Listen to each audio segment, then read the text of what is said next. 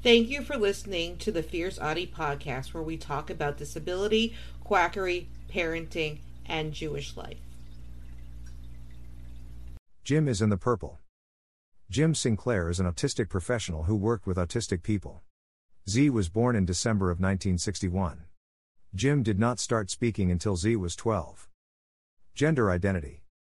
When Jim started speaking, they were very outspoken about not being a girl. Soon after, Zaire were sent for intensive psychotherapy. By the time they were 14, they were accepted outside the family as a boy. At age 16, Z was evaluated by intersexuality specialists. The specialists put Zyme on testosterone injections until Z objected that Z did not want to be a male either. Sinclair took the name Jim and self identifies as openly and proud neuter, both physically and socially. Jim does not reveal Zaire genotype as that would identify gender. Zaire chosen pronouns are Z slash Zem slash Zaire. Education and accomplishments.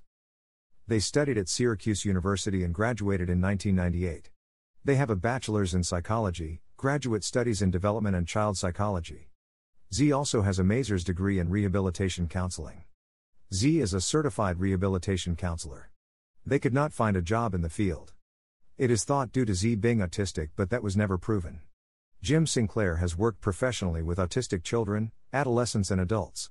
They provide seminars for teachers and therapists of autistic people. Jim has been a self advocate since the 1980s. Jim co founded Autism Network International in 1992.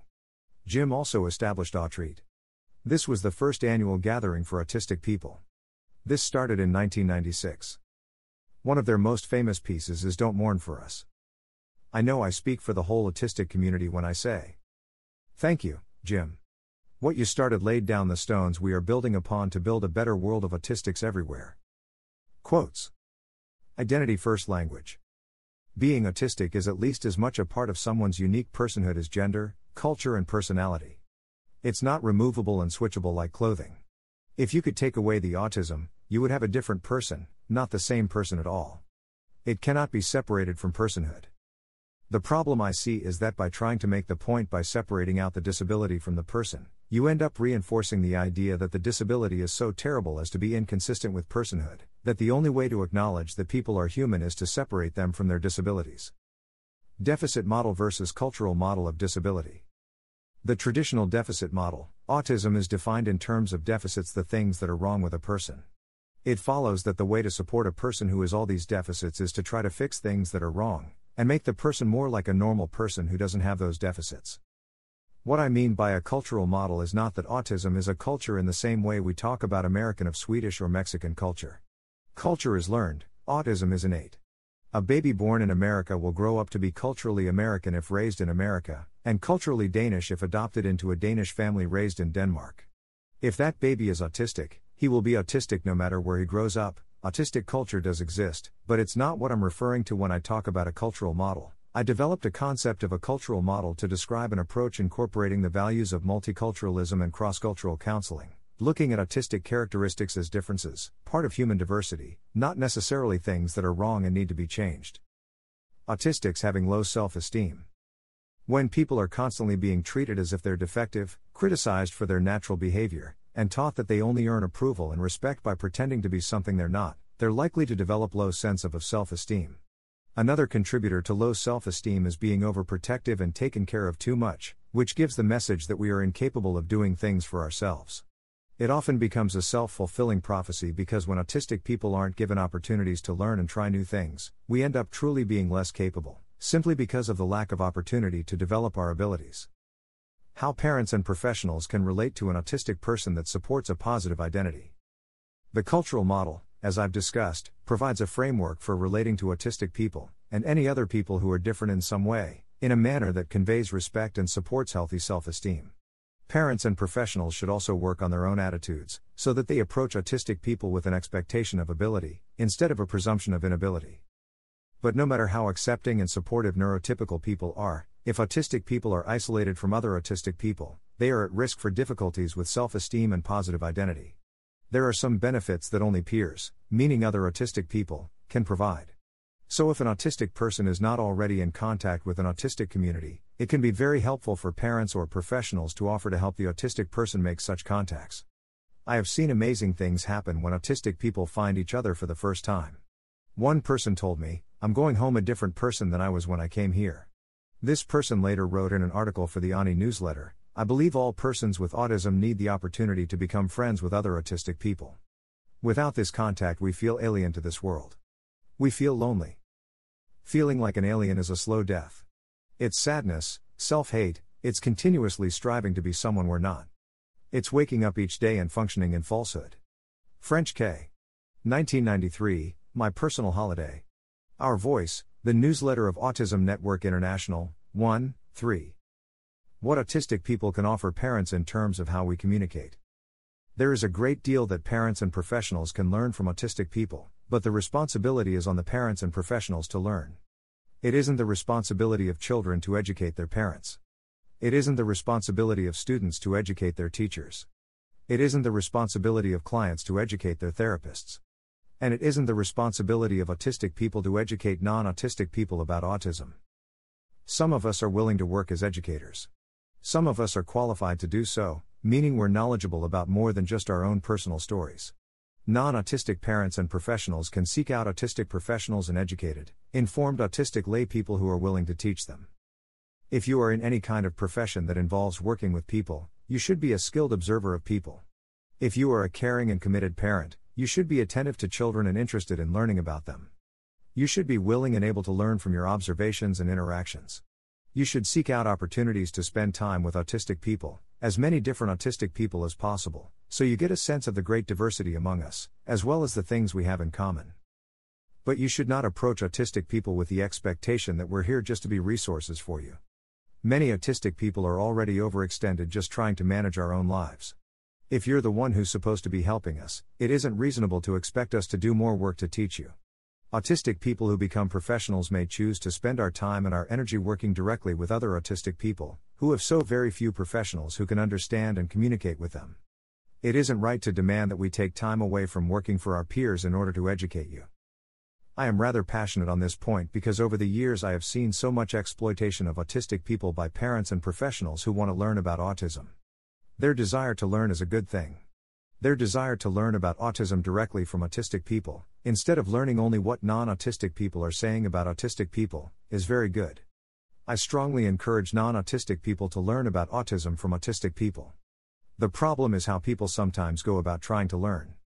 Here are some things that parents and professionals should not ever do. Do not ask autistic people personal questions about their lives, unless the purpose is for you, in some helping role, to be able to assist the autistic person, or unless you are in a personal relationship with the autistic person in which you are sharing as much personal information about yourself as you are asking the autistic person to share about himself. If you are asking someone else to share personal information about himself, only for the purpose of educating you and without reciprocal sharing on your part, this is what I have often referred to as a self narrating zoo exhibit. It can easily become demeaning and exploitative. If an autistic person is willing to answer personal questions and share her life story, do not overgeneralize and assume that what this one person reports about her own life is true for all autistic people. People do this a lot, and it causes misunderstandings and difficulties when they encounter other autistic people who don't meet their preconceptions. If an autistic person is willing to answer personal questions and share his life story, be very careful about the person's dignity and privacy, even if the person himself doesn't seem to mind. If a person has been rejected and devalued all his life, and then suddenly finds that a lot of people want to listen to his story and ask him for advice, this can be very exciting and seductive, just like any kind of celebrity. People can get caught up in getting all this attention and approval, and allow themselves to be exploited. People can also come to believe themselves to be autism experts solely on the basis of their own personal experience, and make broad pronouncements about autism that really don't apply to most autistic people. Another negative aspect of relying on personal stories is that parents and professionals can lose sight of the fact that autistic people have seven our own lives and our own priorities, and start treating us as if we are free natural resources for them to take at will. Autistic people who agree to present at conferences have found ourselves pursued by eager audience members beyond the time that we've offered to speak. Some autistic conference presenters have had people follow them to their hotel rooms and demand personal consultations. One person even had someone follow her into the toilet and continue asking her questions while she was trying to pee. I have another autistic friend who was participating in an online mailing list while she was a university student trying to complete her degree. At some point, she realized she needed to spend less time writing emails responding to parents' questions, so she could focus on her studies and not flunk out of school. Some parents told her that she did not have the right to make this choice. They said that their need for her to answer their questions, which they hoped would help them with their children, took precedence over her own need to pass her courses and pursue her life goals. Even though it can be very interesting and appealing to listen to personal stories about individual autistic lives, it's necessary to guard against improper uses of people and their stories. Problems autistic people experience when trying to fit into society.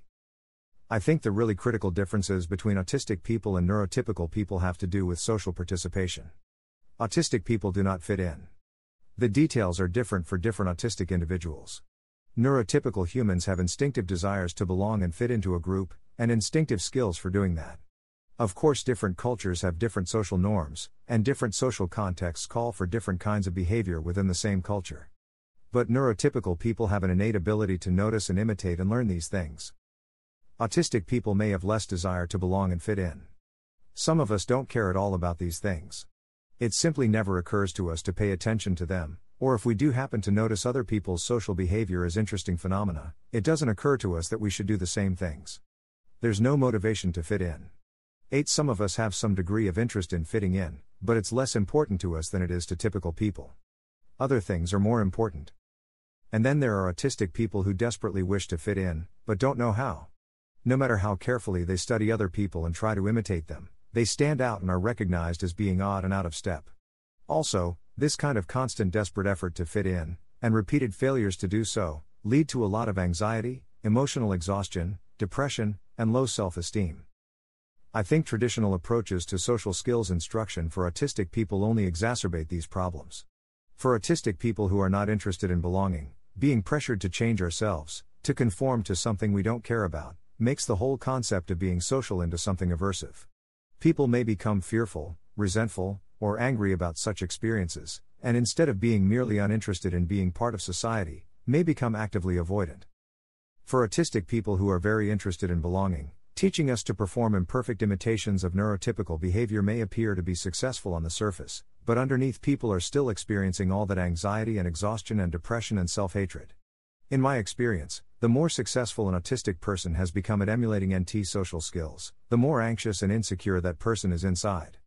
Long term effects on mental health can be devastating. I've developed a functional approach to social skills, which I find much more meaningful and accessible for autistic people. In my workshops on this topic, I teach both autistic and neurotypical people to evaluate social skills in terms of logical functions of behavior, personal boundaries, rights, and responsibilities. In these terms, autistic social skills can be every bit as adaptive for autistic people as NT social skills are for NT people. People can find ways to belong and to participate in society without ever needing to fit in. Opportunities for developing dignified relationships between autistic people and professionals. I notice that this question seems to assume that professionals and autistic people constitute separate and non overlapping categories. That illustrates the problem the attitude that autistic people, across the board, are incapable and in need of help and guidance from non autistic people. The best solution I've seen is for non autistic professionals to experience the reverse inclusion of attending autistic run, autistic community events such as Autreat and Autscape. When they find themselves in the minority, feeling disoriented and confused because they don't understand the majority of people around them, and they need to work harder to communicate than they're used to, but at the same time they see autistic people all around them who are enjoying themselves and reveling in an environment that accommodates their needs, this can have a profound effect on attitudes and perceptions. If they have the courage to come back again and again, and spend enough time immersed in autistic community and culture, they may be able to form relationships with autistic people that are based in mutual respect and equality. They may become allies to the autistic community. We have some wonderful allies who are part of the Autreat community. It also helps that more autistic people are accessing higher education and are becoming professionals ourselves. I think autistic professionals are able to understand, accept, and respect autistic students and clients in ways that neurotypical professionals have difficulty achieving. And if neurotypical professionals are able to overcome their cognitive dissonance and relate to an autistic professional as their peer, which, in my experience, can be very challenging for professionals who are used to thinking of autistic people only as children or clients in need of their guidance and supervision, if they are able to learn to relate to an autistic fellow professional as an equal, this may influence the way they perceive their own autistic clients or students.